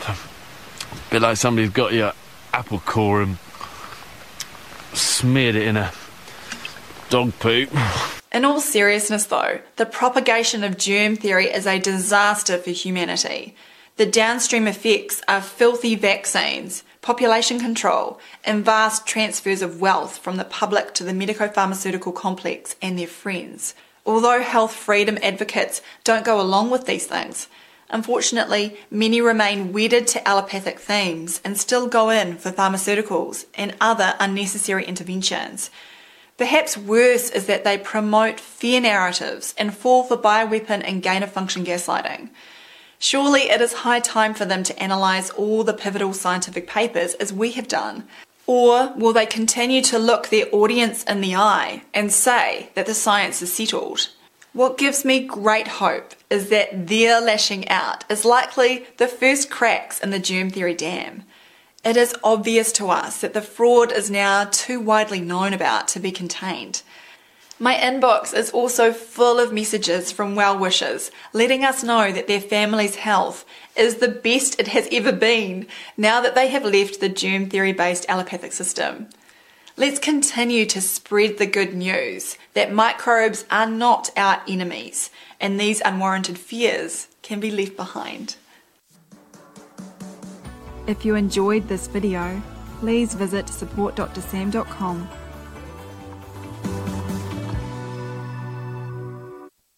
Alrighty then. Interesting stuff, to say the least. And um, hopefully it's strengthened your understanding that uh, germs are not the issue. It's toxins, buildup of stuff like that in your systems that cause these things. It's the seasonal purges, uh, detoxing, and not some little wee beastie that uh, they're using to scare everybody with. It's the fear factor, no matter how you slice it, and um, something we shouldn't buy into. Now, a little shift of gears. Um, if I can find where it went. Here we go again. Oh boy, trying to find the things. Um, that's not the right one. Good grief, man. um, good heavens. I got way too many things in my dock, as they call it. Where did that one go? Nope. Hmm. Goodness. My main news feed has flat vanished.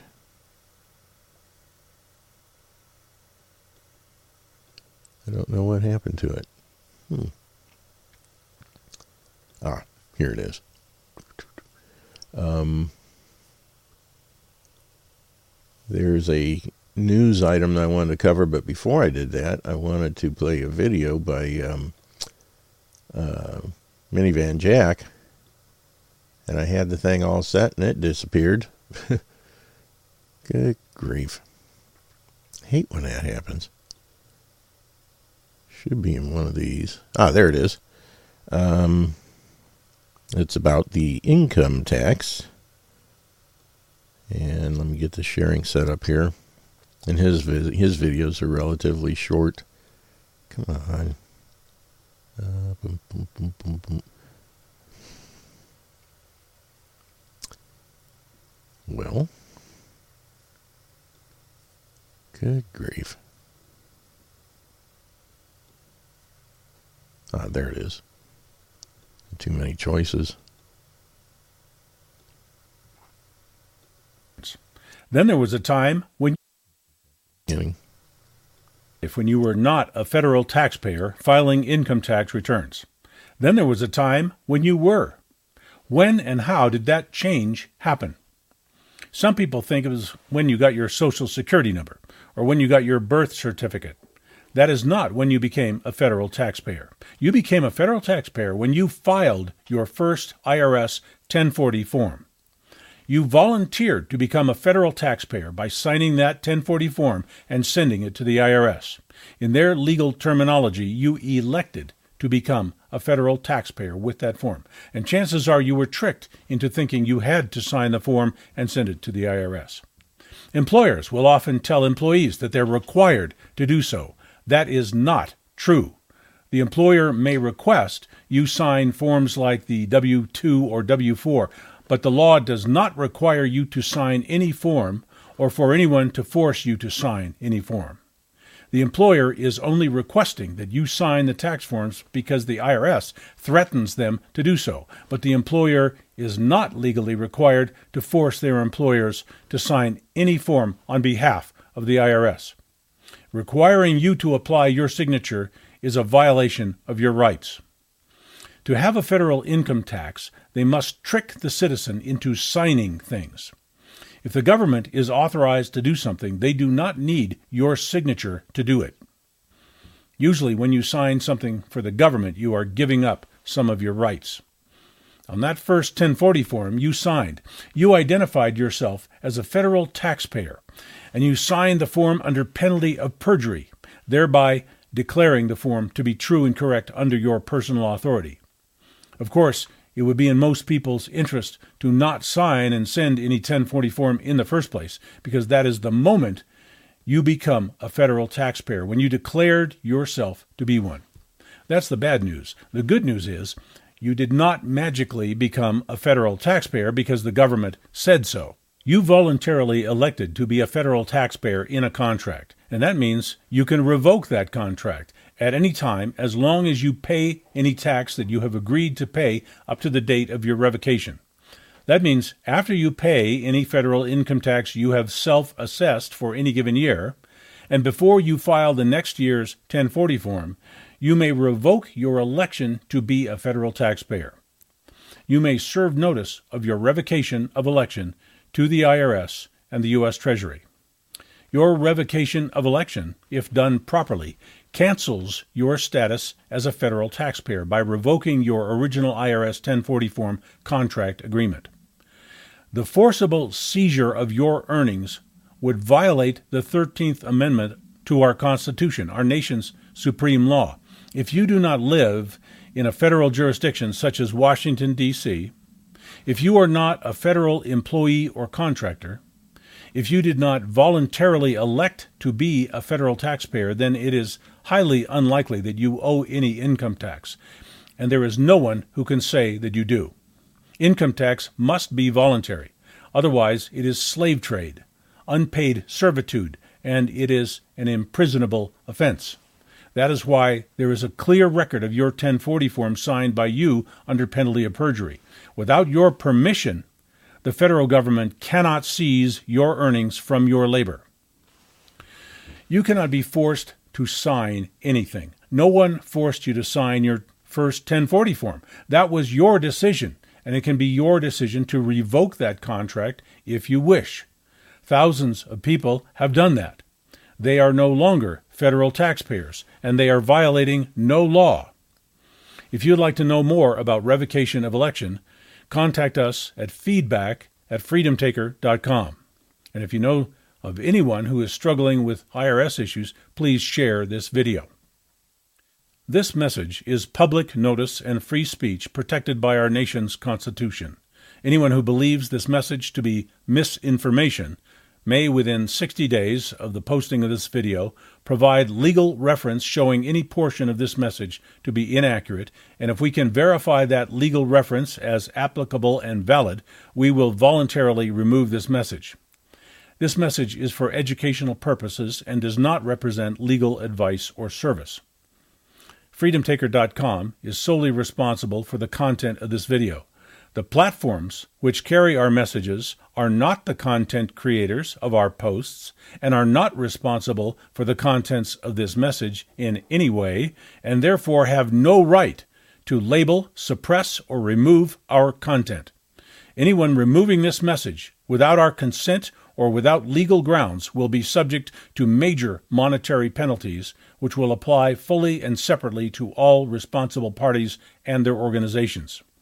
Any defamatory labeling or removal of this message by the host platform or any other outside party or agency without our consent constitutes agreement to those terms.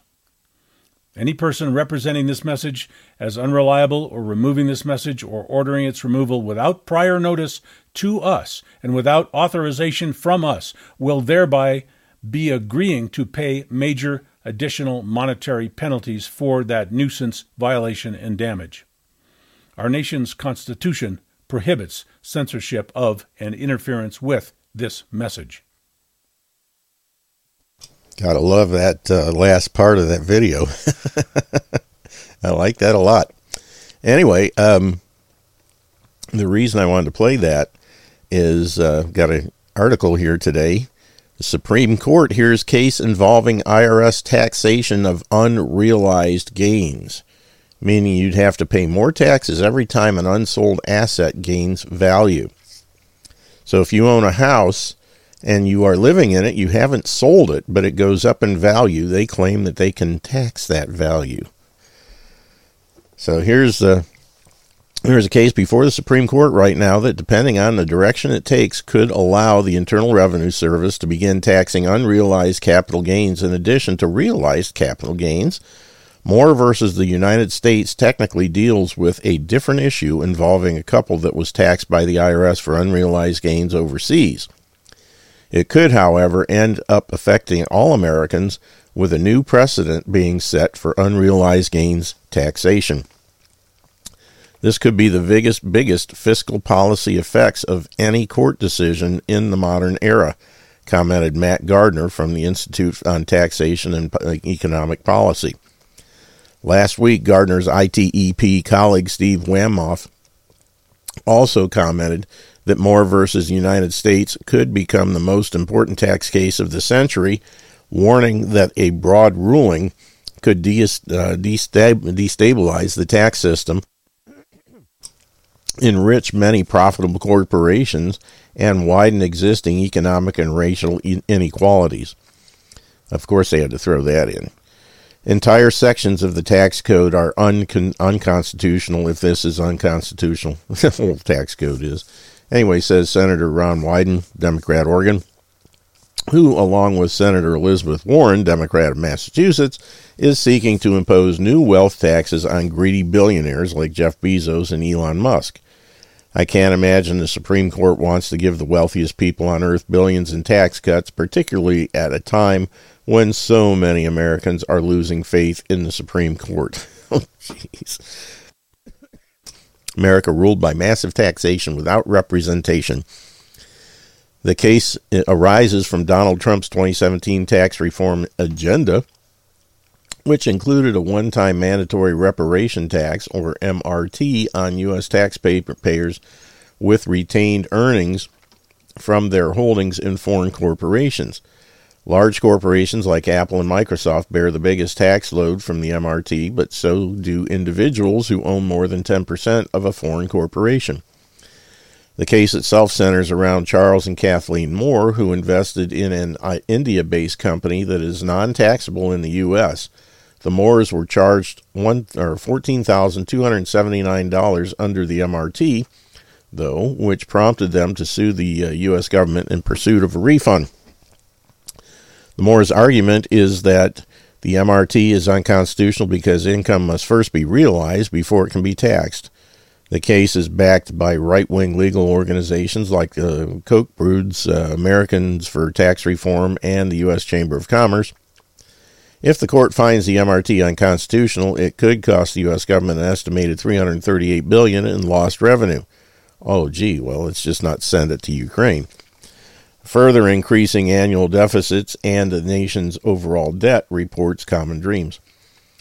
Indeed, experts estimate a sweeping ruling in the Moore's favor could cost the government trillions over the next decade.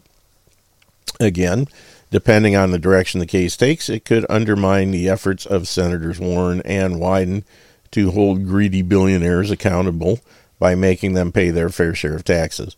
Suffice it to say that the issue dates back to the re- uh, original 1789 Constitution, which states that direct taxes must be apportioned among the several states. Common Dreams further reports about the case. Historically, this was a stop to slave owning uh, states who could count slaves as three fifths of a person when calculating how much money they could raise or could be raised from each state. In the 19th century, the Supreme Court held that income taxes were unconstitutional unless equally apportioned among each state, which was practically impossible. In response, the 16th Amendment was enacted in 1909. It was 1913, you dingling, uh, providing the Congress may uh, tax income from whatever source derived. The 16th Amendment did not define income or source and was not enacted. It was not ratified, and uh, just like the 14th Amendment and so many others, uh, it was a scam. But anyway, um, yeah, the whole idea here is if you have an asset that you have not sold or gained any income from, um, they they claim they can tax you on it. The other thing is, what happens if that asset loses value? Are they going to give you a refund? Are you going to get a tax credit? Yeah, who knows? Uh, and that's why exercising your right to opt out or filing your uh, paperwork, as Roger has uh, uh, recommended, you know, will alleviate you of having to mess with that system in the first place. But um, yeah, not a good hey, idea. Jim, can I sure. log in here? Yeah. Um, Fox News in Detroit did a uh, a cover of uh, the Home Alone movie, the first one where the boy went to the store to buy groceries. And his total bill in 1990 was $19.95. Mm-hmm. And they figured out what it would it be today, and it was $65. so how could they say that say your house or your or whatever it is they want to tax gained value when the truth is it lost value because the more money right. something costs, the less value it has. Exactly. That would be an excellent argument. Um, the reason things go up in price is because the value of the dollar is dropping like a regular on a regular basis, and you know we are you know inflation in itself is a tax that most people don't realize. You know, I was commenting yesterday. I went to the grocery store and two little bags ended up costing me fifty bucks. And I remember when I was a kid, my dad would go to the grocery store every Saturday and buy groceries for a week for six a family of six, and he would come home and complain that it took forty dollars to fill up the back of our huge Chevy station wagon. You know, the old kind that had, you know, you could put a four by eight sheet of plywood back there just about. Um, you know, 40 bucks doesn't buy what 40 bucks used to. And one of the good arguments I used to talk to my kids at school about this, I'd show them a, a $20 bill and I'd show them a uh, St. Gaudens $20 gold piece. And I say, you know, this $20 bill doesn't buy what this $20 gold piece used to buy, but this $20 gold piece back in the in the late 18 early 1900s would buy a well-made suit. Today this same $20 gold piece will still buy a well-made suit. The difference is back then it was 20 bucks Today it's two thousand, and they they couldn't. It's like eh, you know, their little. You could see the smoke coming out of their ears, and their little brains or the gears were turning. They just couldn't quite figure that out. But that's what's going on. The value of the dollar has dropped precipitously, which means the value of your property has not gone up; it's gone down. And you know, it would be a, a good argument for these people to make. You know, are we being paid in dollars? Then then nothing's really changed. Um, yeah, it makes me question: Are they taxing the uh, the debt amount of something? I mean, your your house is worth two hundred thousand dollars of debt. Mm-hmm. Yeah, because so we're going to tax dollars are is evidence of debt by creating debt. I think uh, in, in my particular circumstance, I think the IRS kept their hands off me because I had no debt, none. Mm-hmm. So they can't claim I ag- ever agreed to be a debtor or that I had debt. Therefore, they could create a debt out of thin air and place it upon me.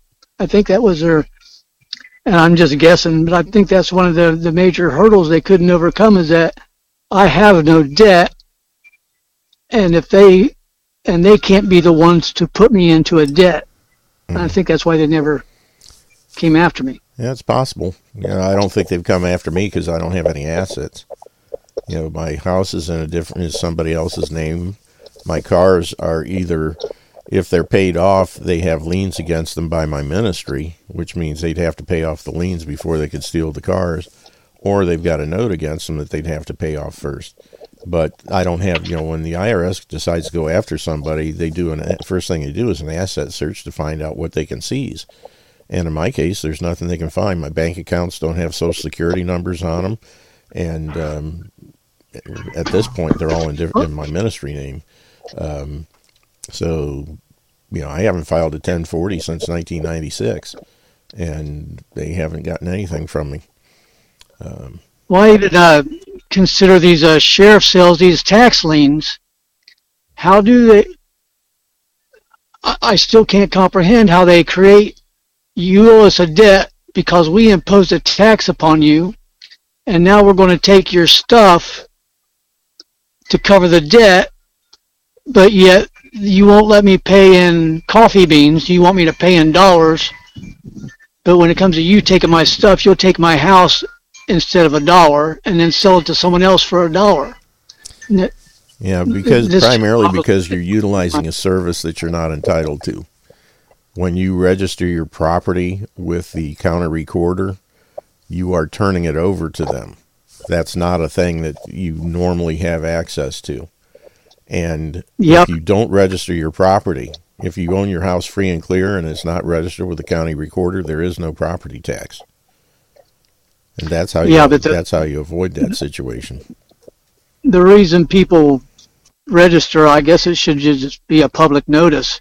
Um, and it could be logged into a book as a public notice. But the reason they do that is to uh, evidence ownership, so someone else just can't walk in and park their butt and Well, the thing is, it's, it's it's biting them in the backside now because now you have these guys that are going in and filing. You know, they'll they'll check the records and see who owns the property, do a quitclaim date on it, and basically they own the property then, even though it's fraudulent. And those people are the ones that are getting kicked out and foreclosed upon.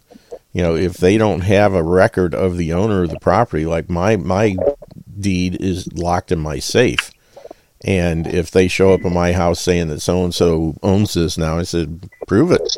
Here's the last transferred deed right here. And it belongs to my ministry. So anything they have was was before the fact and it was fraudulent. And they can't take my house that way. Yeah, but the courts like to, to claim that whatever's on record with the county is uh, the ruling document. I say, show me the law that like, says it has to be there. There is none. The banks, if you have a note, will require it to be registered. But if you don't, if you don't have a note on that property and you own it free and clear, there is nothing requiring it to be registered with the county. So it becomes a uh, a gun battle, I guess, for someone trying to steal it from you. Because you'll would. say, "Well, I got my record." They'll would. say, "Well, that was in my case." You know, well, that wasn't in the county records, therefore we're going to ignore your document. But it, it would have a seal on it or something. Mm-hmm. It would have some sort of seal from the seller. I have a notarized deed from yeah. the person who transferred it, and it's dated, yeah, I, and it was the last transfer the notary. In fact, I'd get two of them. But mm-hmm. thank you for letting me, Jim. Hey, no problem, no problem. And uh, here's another one that's kind of interesting. New study: charging an electric vehicle is equivalent to filling up a traditional car with gasoline, worth seventeen dollars and thirty-three cents per gallon. New study conducted by the Texas Public Policy Foundation has found that the true cost of charging an electric vehicle is equivalent to filling up a traditional car with gasoline at 17.33 per gallon. The report titled Overcharged Expectations Unmasking the True Cost of Electric Vehicles shows that $22 billion in government handouts to EV owners and manufacturers cover additional expenses from raw materials sourcing to battery charging. This in turn reveals that with governments uh, government subsidies and hidden expenses, the true cost of charging EV is equivalent to 17.33 per gallon of gas, far exceeding the often cited $1.21 per gallon. TPPF also points out that the 1733 per gallon estimate does not include additional subsidies from the Inflation Reduction Act. Moreover, the report claims that the, an average EV will end up costing $53,000 more, but ratepayers and taxpayers will keep subsidizing nearly 12,000 of the cost for the next 10 years at least. Not like owning a car you never uh, get to drive, right? The report claims that the federal government subsidizes EVs more than it does wind and solar electricity generation, and even more than hybrid vehicles, even though hybrids offer more efficient way to improve fuel economy and reduce emissions. They use a much smaller battery, offer excellent driving range and performance, and don't require any upgrades to our electric infrastructure. Toyota estimated that 90 hybrid batteries can be made from the same amount of raw materials as one EV battery, and that those hybrids will reduce emissions 37 times more over their lifetime than one EV, notes the report. However, hybrids receive far fewer subsidies and regulatory favors than electric vehicles, as the prevailing political consensus is all EV or nothing. Exactly. EV push will collapse electric grids. The report further delves into the challenges posed by the energy density of gasoline and diesel, arguing that, ener- that recharging EVs requires both a significant amount of electricity and expensive infrastructure upgrades to the electrical grid. It claims that most major utilities are unable to meet the necessary capacity additions to support proposed EV mandates, leading to requests for customers to recharge during off peak hours. report from JP, uh, PJM Interconnection, one of the major regional electricity transmission groups in the United States, supports the claim of the study. PJM Interconnection warns that if current trends persist, the reliability of bulk electricity will deteriorate, leading to an increase in rolling blackouts and other grid related problems. The report also points out that timing mismatch between resource re- uh, retirements, uh, load growth, and the pace of new generation entry, essentially indicating that the push for green energy is happening at a time when overall power generation is diminishing. The report has exposed the stark reality that much of the electricity in the United States still comes from non renewable sources such as coal and oil, which are both renewable. In short, the ambitious Agenda 2030 is seeking to, to transition a significant portion of the energy consumption in the United States to electricity to reduce environmental impact is still far from possible. Perhaps if DC politicians and bureaucrats stop trying to force Americans to build and buy their preferred types of vehicles, the cleaner the f- and brighter future that they imagine will actually materialize. Oh boy. Now let's see what this little video here says. We're going to tell you why some states are not happy with Joe Biden's nationwide electric vehicle charging network. Coming to a highway near you, the federal government has just approved a plan to put electric car chargers on every highway in America. You want the top news every day? Hit subscribe below and turn on your notifications. The nation is facing a power crisis, and our infrastructure is crumbling in some states where governors are warning residents to not use large appliances or charge their electric vehicles. Yet the Department of Transportation, under Pete Buttigieg, just came out with a new plan to install electric car chargers along every major highway in all 50 states. Western Journal reports that America will soon have new electric vehicle charging stations on its highways. As part of the Biden administration plan to spur widespread adoption of zero emission cars, all 50 states approved Tuesday, a nationwide network of EV charging stations located roughly every 50 miles along interstate highways. EV charger plans from 17 states were approved by the Transportation Department, which released 1.5 billion in federal funds to all jurisdictions nationwide. The goal is to have 500,000 electric vehicle chargers nationwide by installing or upgrading chargers along 75,000 miles of highway from coast to coast, requiring $5 billion in funding over five years. This announcement comes after California restricted its residents from charging their vehicles. As we previously reported, California announced that its residents were not allowed to run major appliances or charge their electric vehicles from 4 p.m. until the morning due to increased power usage across the state. Newsom also urged residents to keep the thermostat set to 78 degrees and not run their air conditioning. Watch. California and many other western states are experiencing simply unprecedented temperatures. In fact, this heat wave is on track to be both the hottest and the longest on record for the state and many parts of the West for the month of September. Californians, you've stepped up to help in a big way to keep the lights on so far, but we're heading we're heading to the worst part of this heat wave, and the risk for outages is real and it's immediate.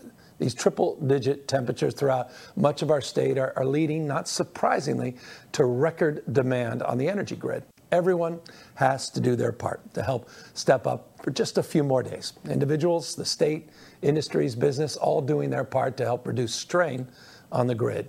Now, here's specifically what you can do. In the early morning hours, particularly tomorrow and the next day or so, pre cool your home. Run your air conditioning earlier in the day when more power is available. I'm going to stop it there because we're running out of time. I bet you anything that turkey's uh, uh, thermostats are set at 68, 69 or something like that, and he's not complying with what he's trying to get everybody else to do.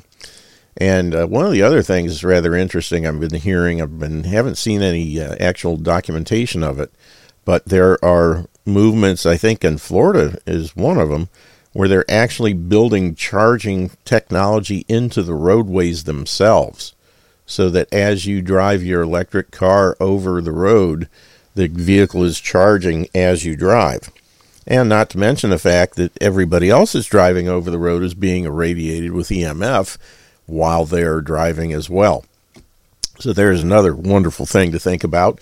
Even if you're not driving an electric car yourself and your body is being charged as you drive over the roads. So uh, think about that. Crazy stuff going on here, but we are out of time. I want to thank everybody for being here. Hopefully, you found it educational and informative. Take care of your bodies because the only place you have to live. We will be back tomorrow, same bat time, same bat channel, with Mike Cal DW and our special guest, Mike's uh, attorney friend who spent 10 years in prison because he's smarter than the courts. So uh, look, look forward to that. It's going to be a great show. Take care and God bless.